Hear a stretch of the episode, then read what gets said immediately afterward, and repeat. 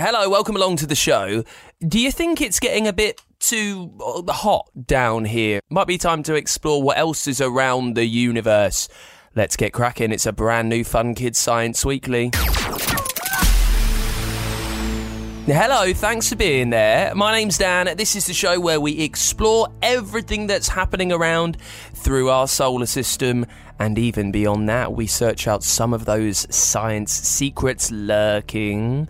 Hopefully, a lot that you've never even heard before. This week, we'll learn all about an incredible summer of science that's on the way for you. So the Summer Science Exhibition is happening between Tuesday the 4th of July and Sunday the 9th of July. And it's a unique event because we have a series of exhibits covering all sorts of uh, different types of science. Science is the basis of the way we live. So everything you look around you, you pick up your mobile phone, you log into your computer, you eat some food, you whatever you do, there's science behind it. Also, you can hear about storms rays, and even actual wind up in space. Okay, today we're going to check out some different types of space weather. Let's remind ourselves about where a lot of it comes from. Buckle up and sunglasses on. And I've got your questions to answer as always. This week it's on what salt is doing inside your body and why your eyes are the colour that they are. Mine are a brilliant blue. What's yours? We'll find out. It's a brand new episode of the Fun Kids Science Weekly. Let's kick things off with your science in the news. This is amazing. It turns out that spots help monarch butterflies migrate. Now, we've spoken about the monarch butterfly before on the show. Beautiful creatures they're found all over the world, and lots of them travel from Canada to Mexico, flying over the USA every year. Monarchs that make it, it turns out, have more white spots on their wings than the ones that don't. Scientists have been actually studying this, and the spots help. They don't know why. They think it might be something to do with the way air moves around their wings, and perhaps these spots help carry them to safety. And I love this because it shows so much about science. That for some reason, scientists have been looking up what's happening with the colour of monarch butterflies, and they figured out that actually it really helps them, and it shows that there's so much that we don't know about the world around us. Also, an app designed to improve the care of elephants has been used in a zoo. Keepers at Noah's Ark Zoo Farm in Somerset here in the UK are using the app to see changes in elephants' behaviour. It gives them prompts and tips over how the elephants might be feeling and what can be done to help. This is brilliant. We hear so much and we're worried so much about the future of uh, artificial intelligence, but uh, having something really easily accessible for zookeepers to use that perhaps uses AI to think about how they can better take care of their creatures, I think is a brilliant plan. And not so good news to finish. Our world is getting too hot and it's likely to break a key temperature warning over the next few years. Researchers say there's a 66% chance that we will pass the 1.5 degree global warming threshold by 2027 in just four years' time. The temperature limit means that the whole world has warmed up by 1.5 degrees, and we were aiming to keep it much less than that. So the fact that it's likely to get hotter means we're failing on global warming and our climate change goals. And remember, we are focused so much on what uh, governments and big companies can do to help out because there is a lot of power, but it's also really important for the little things that you can maybe do around your house just to help cool things down. And we do think so much about that on this podcast. All right, then, for the last time, it's time to spin the wheel of the A to Z of engineering. I hope you've really enjoyed the last few weeks or months or so, going through every letter of the alphabet from A all the way to Z, learning about the world of engineering. Uh, how things are made, what they are used for, who designed them. We've been exploring acoustics right the way through to zoos, heading off to Engineer Academy with our good friend Engers. He is an engineering expert. And for the last time, it's time to spin the wheel to find out what letter we're exploring this week. Hello, and welcome to another Engineering Academy, where we're exploring an A to Z of everything engineering. Let's spin the wheel and see where we're engineering today. Over to Engers to spin the wheel. It's V, and V is for ventilation. Thanks, Engers. Ventilation isn't something you probably think about much, but without good ventilation, our homes, schools, shops, and businesses would be more uncomfortable and could even be dangerous. But what do we mean by ventilation? Well, it's all to do with air, more specifically, clean air. We all need clean air to live healthily, but sometimes buildings don't have enough. Just think of a busy restaurant kitchen with lots of smoky grills, or a factory making things which generate a lot of dust. the lack of clean air in old buildings can cause other pollutants, like damp, which can make conditions like asthma worse. So, what's the answer? Ventilation. To tell us more, it's over to Engers. Ventilation is the process of getting rid of moisture, smoke, dust, odours, and other indoor pollutants from all sorts of buildings. At the heart of ventilation is something called airflow, which is pretty much what it sounds like a flow of clean air coming in and taking pollutants out. It's good to have an airflow that's uninterrupted, as anything blocking the airflow can lead to indoor pollutants building up, which can damage both buildings and your health. So, how can we keep air flowing in these spaces? First up, there's mechanical ventilation. Mechanical ventilation is where fans create an airflow. Fans will help push air into a building, and exhaust fans draw the air out. Sometimes these systems are combined with heat settings to warm up or cool the air. An alternative is natural ventilation, which is, well, at its most basic, what you do when you open a window. Although it does depend on the weather. After all, if there's no wind, there's no ventilation. Engineers can plan specific openings in buildings, such as louvre doors and windows, which naturally increase airflow. But they also need to consider if the environment outside contains pollutants. Say if a building was next to a busy motorway, natural ventilation might bring in more pollution than it removes.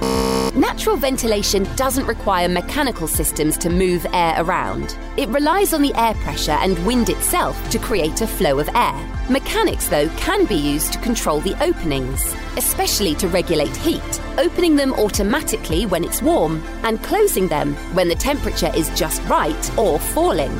As well as airflow, filters are used to sieve out pollutants. Engineers use a variety of different filters for different things, whether smoke, dust, or fibres.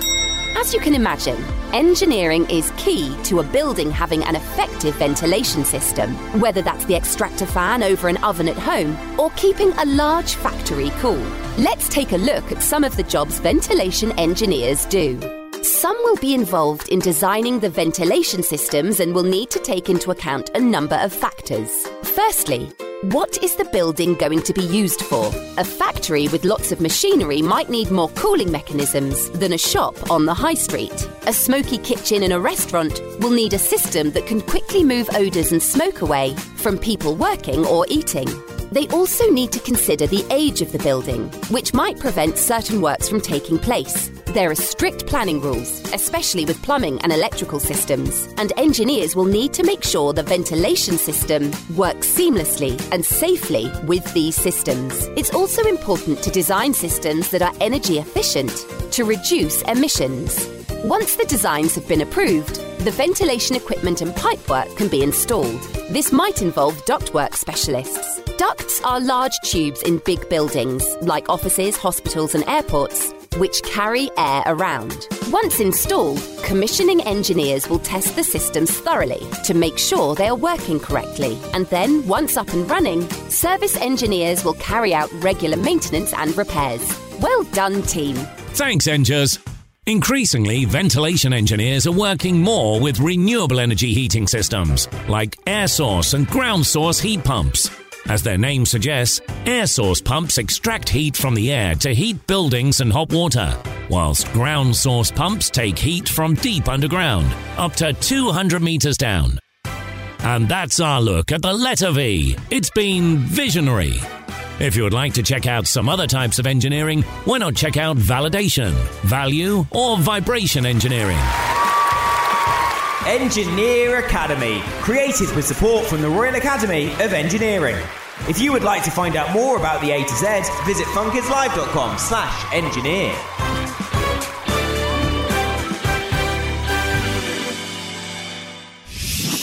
Thank you so much to Engers. What a genius, our engineering expert.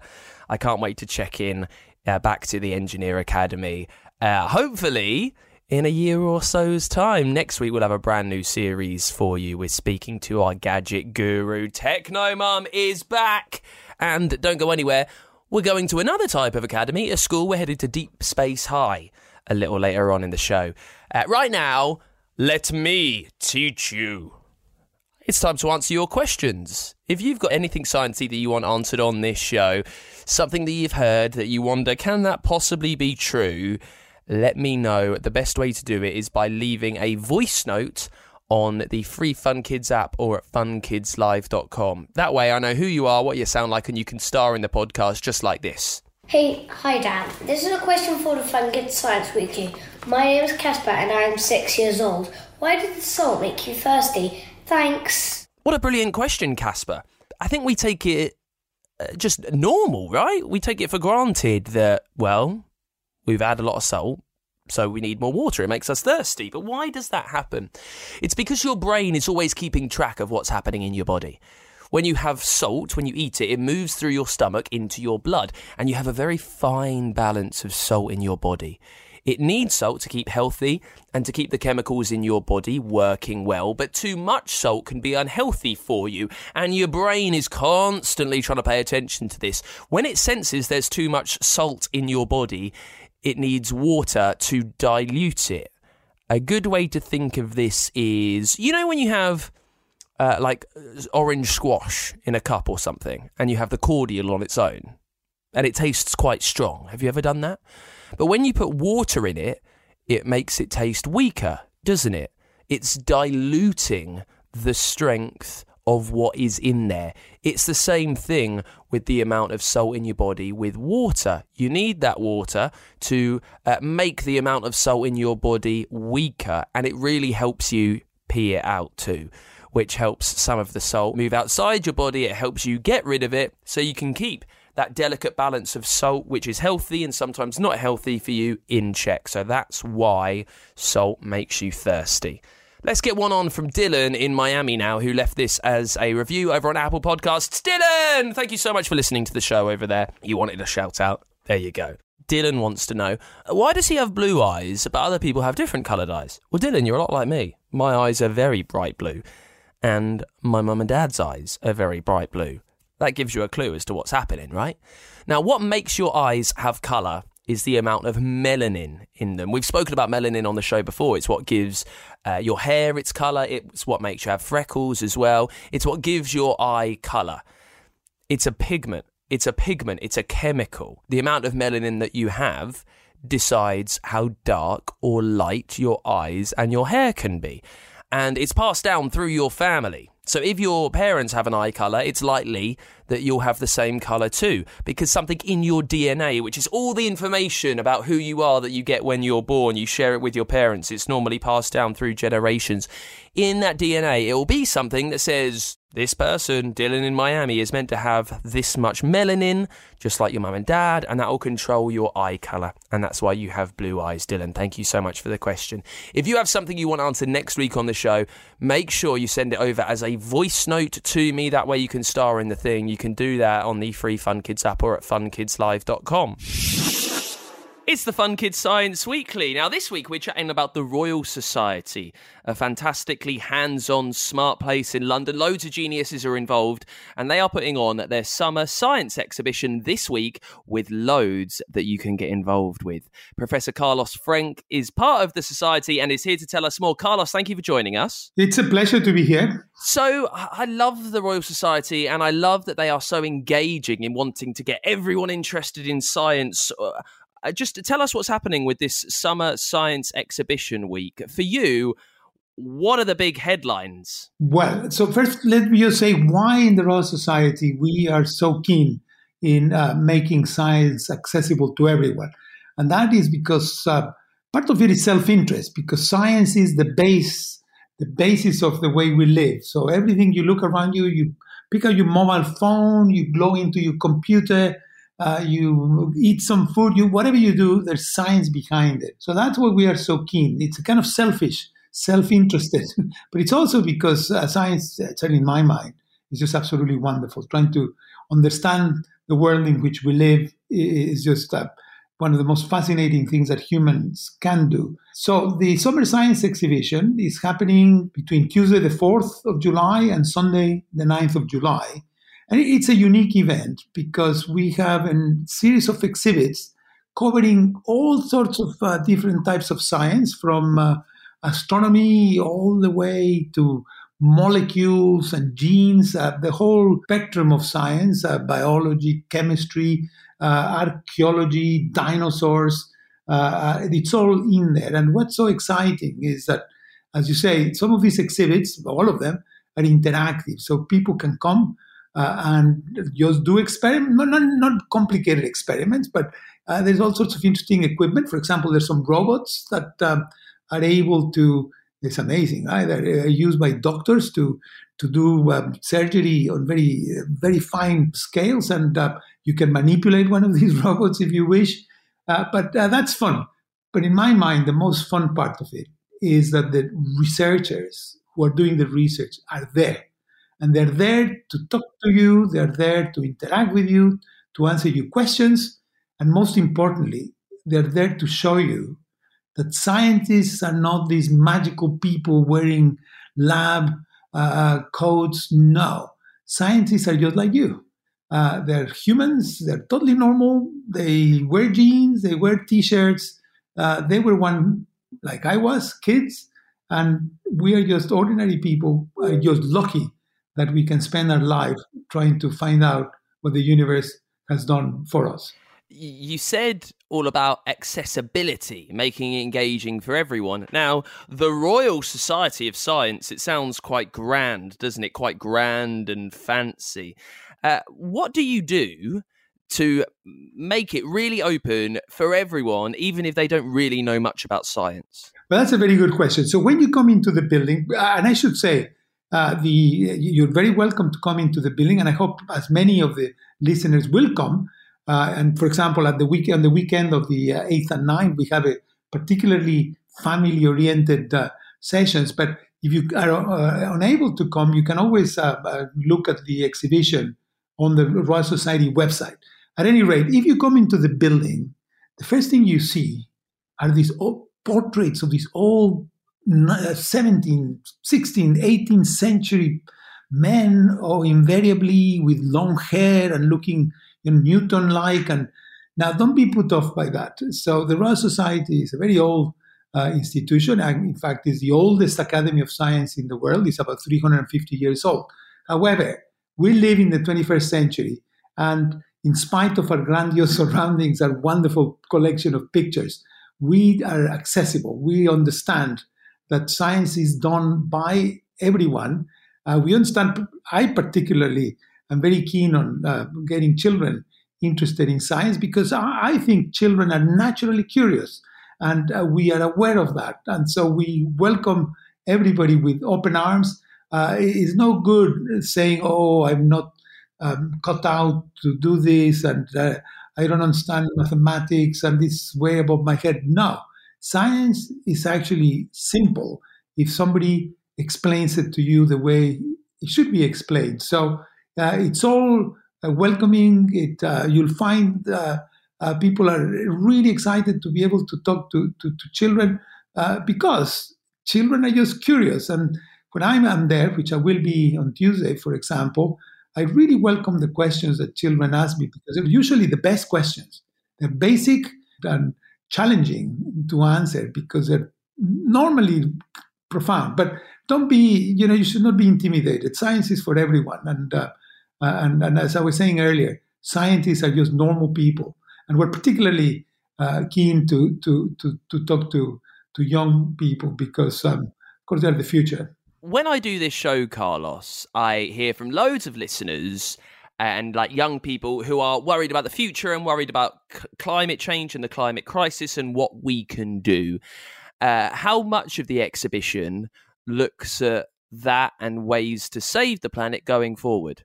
Well, there will be some part of the exhibition uh, dedicated to, to this sort of uh, uh, what we call existential problems, you know, problems that threaten humanity.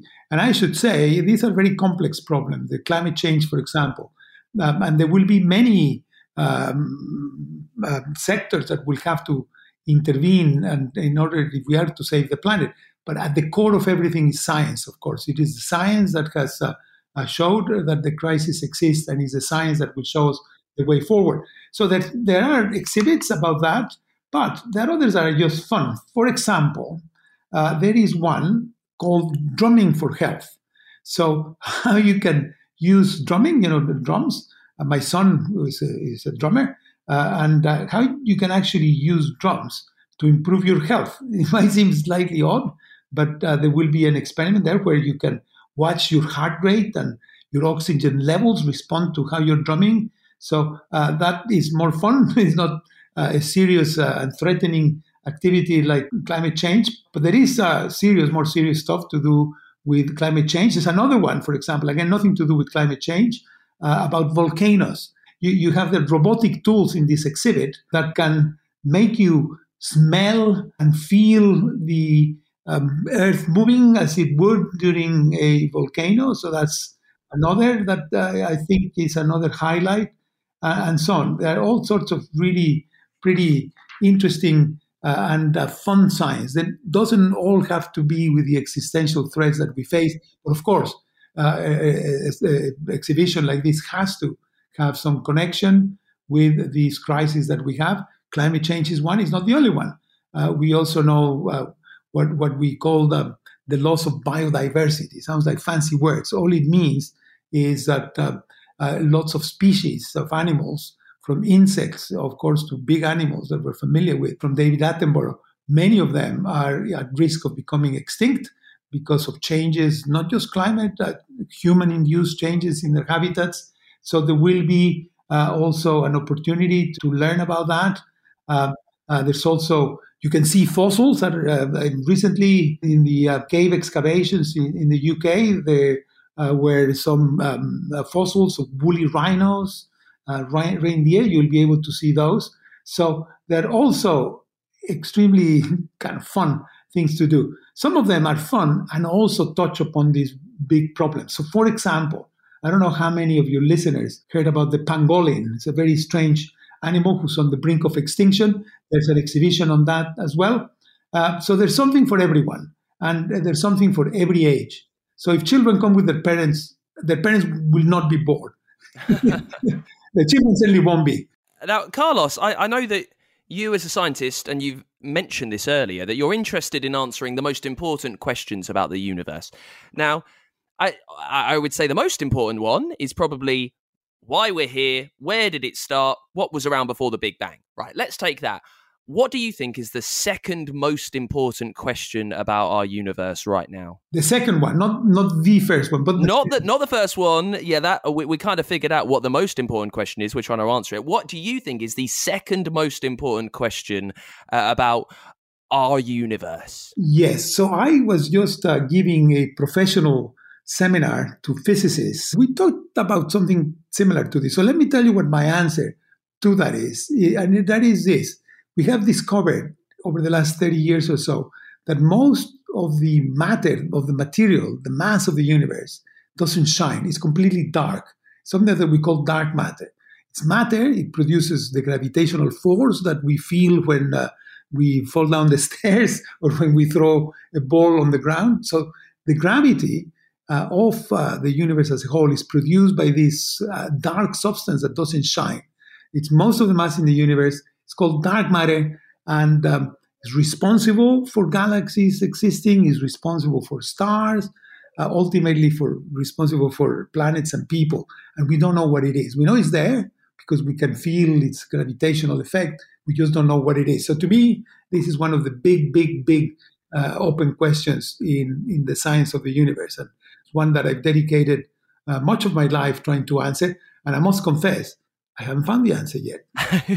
Do you think we can pick up dark matter? Like matter implies that it exists. It is a thing. It just doesn't shine, so we can't see it. But if we found some dark matter, could you pick it up? Oh, yes. Uh, maybe not pick it up with your hands, because the chances are that this dark matter is made of tiny little particles.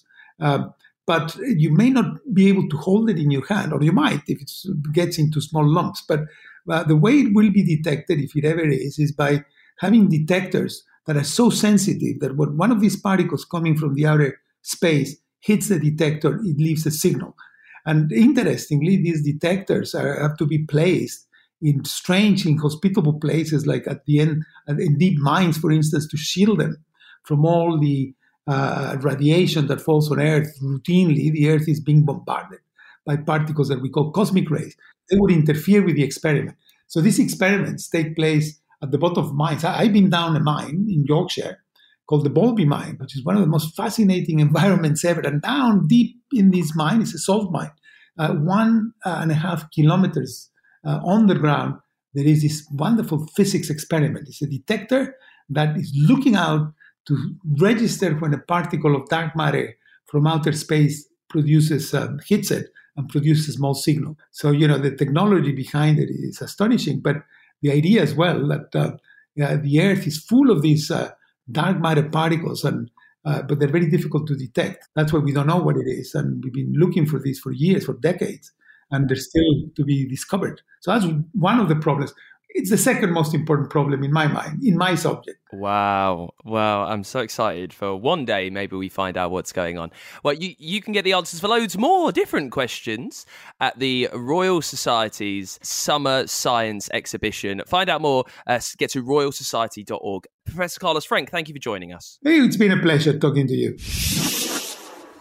It's time for this week's Dangerous Dan, where we take a sneak peek at some of the strangest, weirdest, and sometimes meanest creatures in the world. This week, we're looking at one of the weirdest worms on the planet. They're called onychophorans, but it's easier to call them velvet worms. That's what they go by. They are worms, but they've got small legs, so it makes them look a bit like caterpillars, but they've got antennae that look a bit like pincers on their head. And the way that they look and work is so useful to them, they've not changed in 500 million years. They get to about 10 centimetres long, you find them over South America and into Australia. And here is the good stuff about the velvet worm they have a deadly slime. When it sees some prey and it's hungry, it stays quiet. It sneaks up very stealthily and shoots out a double stream of sticky slime. It glues its food to the floor. Then it pierces them, uh, pushing its deadly stomach juices into its prey, and then it sucks out the gooey insect's insides. How amazing is it that this creature, velvet worm, something so small, 10 centimeters long, it's adapted and evolved for its place in the world over the last 500 million years because it's learned how to shoot out deadly, sticky slime. And because how cunning and smart that is, nature is, it means the velvet worm goes straight onto our dangerous Dan list. Let's head up to Deep Space High right now, the smartest school in the solar system. Every week we get a listen with Professor Pulsar, uh, with Sam, with Stats, with Quark, who all go to the school just like us. And we're finding out all about space weather in this series, from magnetic storms to cosmic rays, solar wind. There's so much going on up there. Let's take a listen. Deep Space High, Intergalactic Weather Watch. Jump into a wormhole and travel to deep space high. The school in space. But hurry, because lessons are about to begin.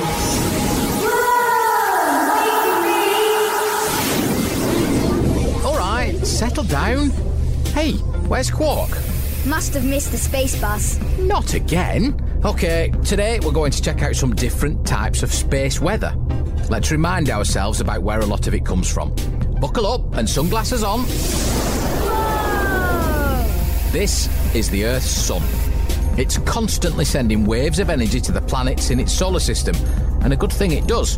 Life on Earth would be impossible without the light, heat, and energy it provides. In fact, this energy is so strong that if it wasn't for the magnetic field around Earth, it would be harmful. So, does the magnetic field act like a shield? Man, that's bright. Pretty much. All this movement of energy is called a solar wind. Now, if I just tweak these filters, there you can see it for yourself. Normally, solar winds are invisible, although there's one way you can see them. Near the Earth's poles, the energetic particles react with oxygen in the atmosphere and create things called aurora beautiful, rippling, coloured waves in the sky. That's so pretty. Solar winds travel at different speeds depending on where they originated on the sun. Winds from the top and bottom travel much faster than those from the middle. The really, really fast winds are known as high speed solar wind streams. Luckily, they usually blast up or down and not towards planet Earth. Which is probably a good thing because that's one kind of wind you wouldn't want to get caught in. Okay, settle down. Now, as we've seen, the sun is a big bubbling moving mass of gases and plasma, and every now and then there's a solar flare. And if I'm right, three, two, one. Hold on tight. A solar flare is an outburst of radiation and energetic gases. They are pretty common, almost daily occurrences, and don't have much impact on life on Earth. Sometimes these flares can affect things like satellite navigation systems, but generally their impact is small. However, sometimes things get a little more dramatic. Yeah, you're gonna need to tighten those seatbelts. That's a coronal mass ejection. It's a high speed burst of denser material that's ejected when the magnetic fields in the sun's atmosphere become unstable. This makes the solar wind turbocharged as it races through the solar system. Coronal mass ejections are so strong that they can break through the Earth's magnetosphere, creating magnetic storms. And that's when the Earth's magnetic field is disrupted and as a result, electric currents become intensified, and anything that relies on electricity or magnets can all be disrupted. These magnetic storms also heat the upper atmosphere, which can affect radio transmissions. And that means wireless technologies such as satellite navigation, wireless internet, and mobile telephones. Oh no! How will we cope without mobile phone and Wi Fi? Okay, most coronal mass ejections don't affect things too badly, but a really large one can. The largest ever recorded space weather event was in September 1859. It's known as the Carrington event, after a British astronomer who observed the solar flare. It caused auroras to be seen over the Caribbean. Whoa, that must have looked amazing! Although you shouldn't look at the sun directly. That's right, Stats. You can damage your eyes and blind yourself. Ah, ah, ah, sorry I'm late. Where have you been? I missed the bus. And then there was a supernova, so we had to wait for ages to take a detour via the Large Magellanic Cloud. Typical. Well, supernovas have something to do with space weather too. Some solar winds which reach Earth don't come from the sun.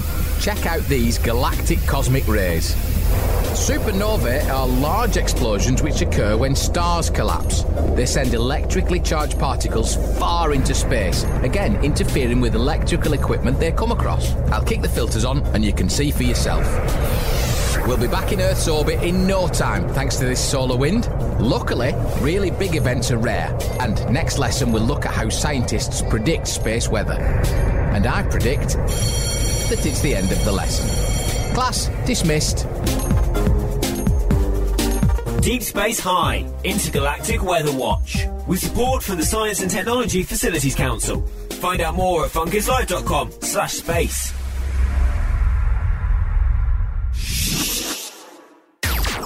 More with Professor Pulsar and the rest of the Deep Space High gang, learning all about uh, intergalactic weather at the same time next week. Remember, if you've got a question that you want answered on this show, the best thing to do is to leave it as a voice note for me on the free Fun Kids app or at funkidslive.com. Uh, say your name, let me know where you are, and ask that question. That way you can star on the show.